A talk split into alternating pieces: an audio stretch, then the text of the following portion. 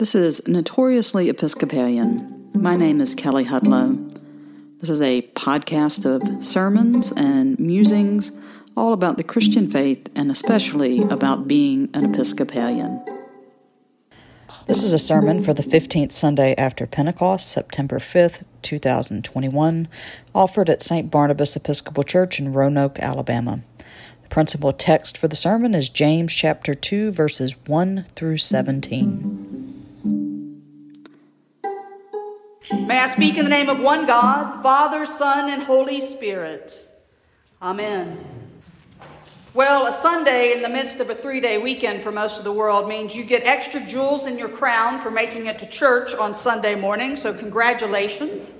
I'm glad you are here this Labor Day weekend. And because it's Labor Day, I think it makes sense to sort of stop and think why we have this holiday that is tomorrow, why the country sort of shuts down. Labor Day began to be observed during a rather dismal period in the United States.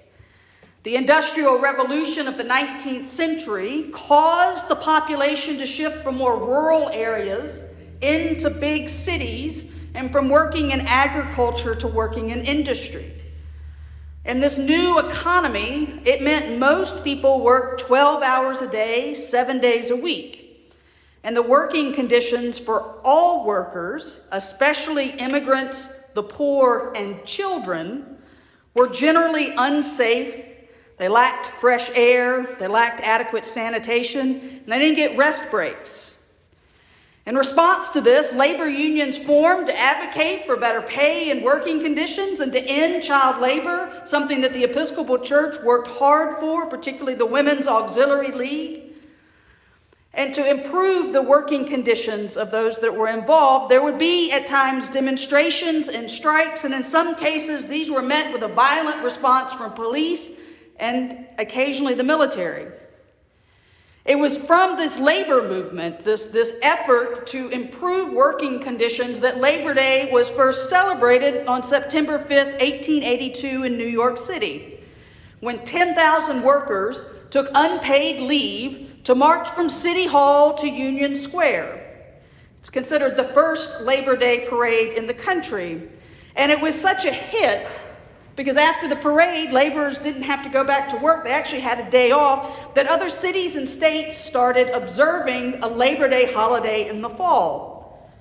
But it wasn't until 1894 when the Pullman workers, the, trail, the, the rail car workers, went on strike in Chicago and that strike grew and it disrupted rail traffic across the country, and troops were sent in, and violence erupted. That President Grover Cleveland finally signed into law an act passed by Congress that established Labor Day as a federal holiday. So once it was established as a federal holiday, it became a practice in many churches that on the Sunday before Labor Day, that they would set it aside as a particular day to remember and lift up the voices of working people and their experience. And occasionally pastors would even turn their pulpits over to union organizers. Sometimes with mixed effects, because the union organizers were not always the most forgiving of the passivity of the church. After more than a century of labor organizing and advocacy, Congress passed the Fair Labor and Standards Act in 1938, which established a minimum wage, which set the work week at 44 hours then, it was later lowered to 40 hours, and banned child labor. Labor Day and the Fair Labor Act were an attempt by our country, our government, to honor the working people, the working class, the poor, and to flip the system that favored the wealthy employers in order to protect the powerless employees, to ensure that they would have time for rest and that they would have safe working conditions. In our reading from the second chapter of James that we get this morning, James is pointing us to look at just such systems that Labor Day caused us to look at in the late 1800s, right? James is describing a system of power that's at work in the church. He gives us this hypothetical that a rich person walks in the door and the usher falls over themselves to sit them right up front as in the place of honor. And at the same time, a poor man shows up. And while the poor man's not turned away at the church door, he sort of snuck towards the back off to the side where he doesn't draw a lot of attention.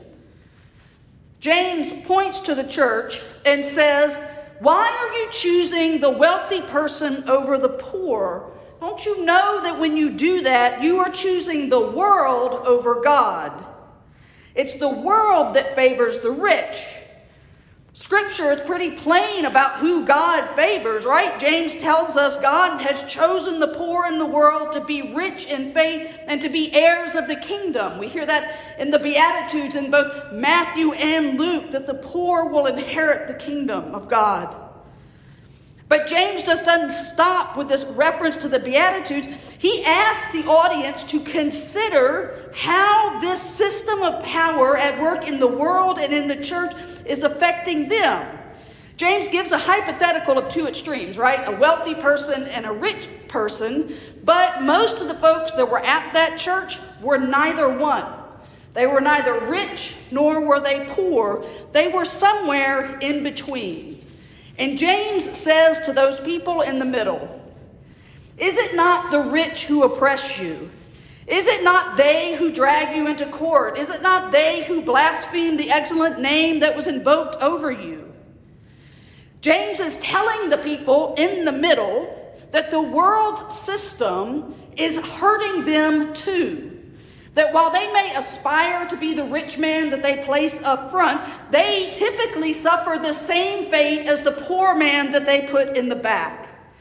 And so we're left with James's question, how to answer it. My brothers and sisters, do with your acts of do with your acts of favoritism really believe in our glorious Lord and Jesus Christ? Do we believe in the Savior that came for the world? Or do we choose the, wor- the system of the world? Or do we choose Jesus? Is our religion pure, as James started out with in the reading last week? Or are we just hearers of the word and not doers?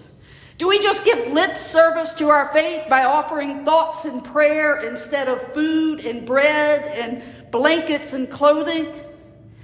James, in this chapter, shines a light on the Christian community to show what systems are at work. And we can't avoid this question that James keeps presenting again and again, that I sort of sum up with this phrase. James is asking us which side are we on?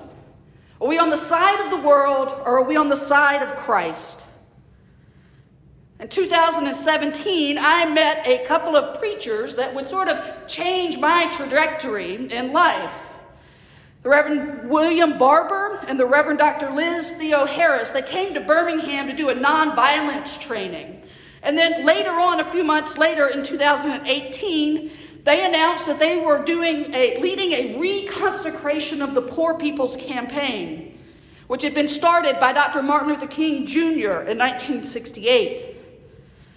King did not live long enough to see his work come to fruition, to see thousands of poor and low wealth people move on to the National Mall to live for months in something that came to be called Resurrection City. And they spent that summer in 68 going to Congress and going to leaders and advocating for poor and low wealth people to improve working conditions and the social safety net. 50 years later, Barber and Liz Theoharis decided to pick up the banner that had begun in 1968. They called it the Poor People's Campaign, a national call for moral revival. They set out the audacious goal of they were going to address the interlocking injustices of poverty, racism, militarism and violence, ecological devastation, and the distorted moral narrative that's in our country. They did this through rallies, through civil disobedience, petitions, education, organizing, marches. I've spent three or four years with some of the best people I know on the courts, uh, on the steps of, of courthouses and outside of the state legislature in Washington, D.C. And every gathering that we have is deeply rooted in the tradition of nonviolence. And in each meeting, at each demonstration, at each sort of rally and speaking event, it's poor and low wealth people or people directly impacted by the injustices of environmental devastation or violence that are empowered and lifted up to speak. And around them is a support system of faith leaders, organizers, community members, all those people in the middle that aren't necessarily as impacted as the poor people, but that are just as affected by the system that seeks to abuse them as the people that are directly impacted. These folks come there, oftentimes in the heat of Alabama summers, is when we did most of our work, committed to a vision of the world where those most in need of help and protection are actually, in fact, helped and protected, and that the system that created the inequality and poverty that was so hurting them could be and would be dismantled with this new Poor People's Campaign. It does build on Dr. King's vision. It also is an answer to James's question Which side are you on? Are you on the side of the world that chooses wealth over the poor, or are you on the side of Christ that chooses the weak to shame the strong? The good news of Jesus Christ that James affirms from the very beginning is that God saves us. And that it's by the grace and power of that salvation that we are able to choose God's systems of love and mercy instead of worldly systems of power and exploitation. What James knows is the way God works is to find the outcast and then to reach out and to draw them into deeper relationship with God, knowing that in the process, a whole bunch more people are drawn to Christ. When we reject the judgment of the world that chooses those at the top to give honor and instead choose the mercy of God by honoring those whom God honors the poor, the widow, the orphan, the weak we are choosing the very mystery of God, which simply comes down to this that when you lift from the bottom, we all rise up. Amen.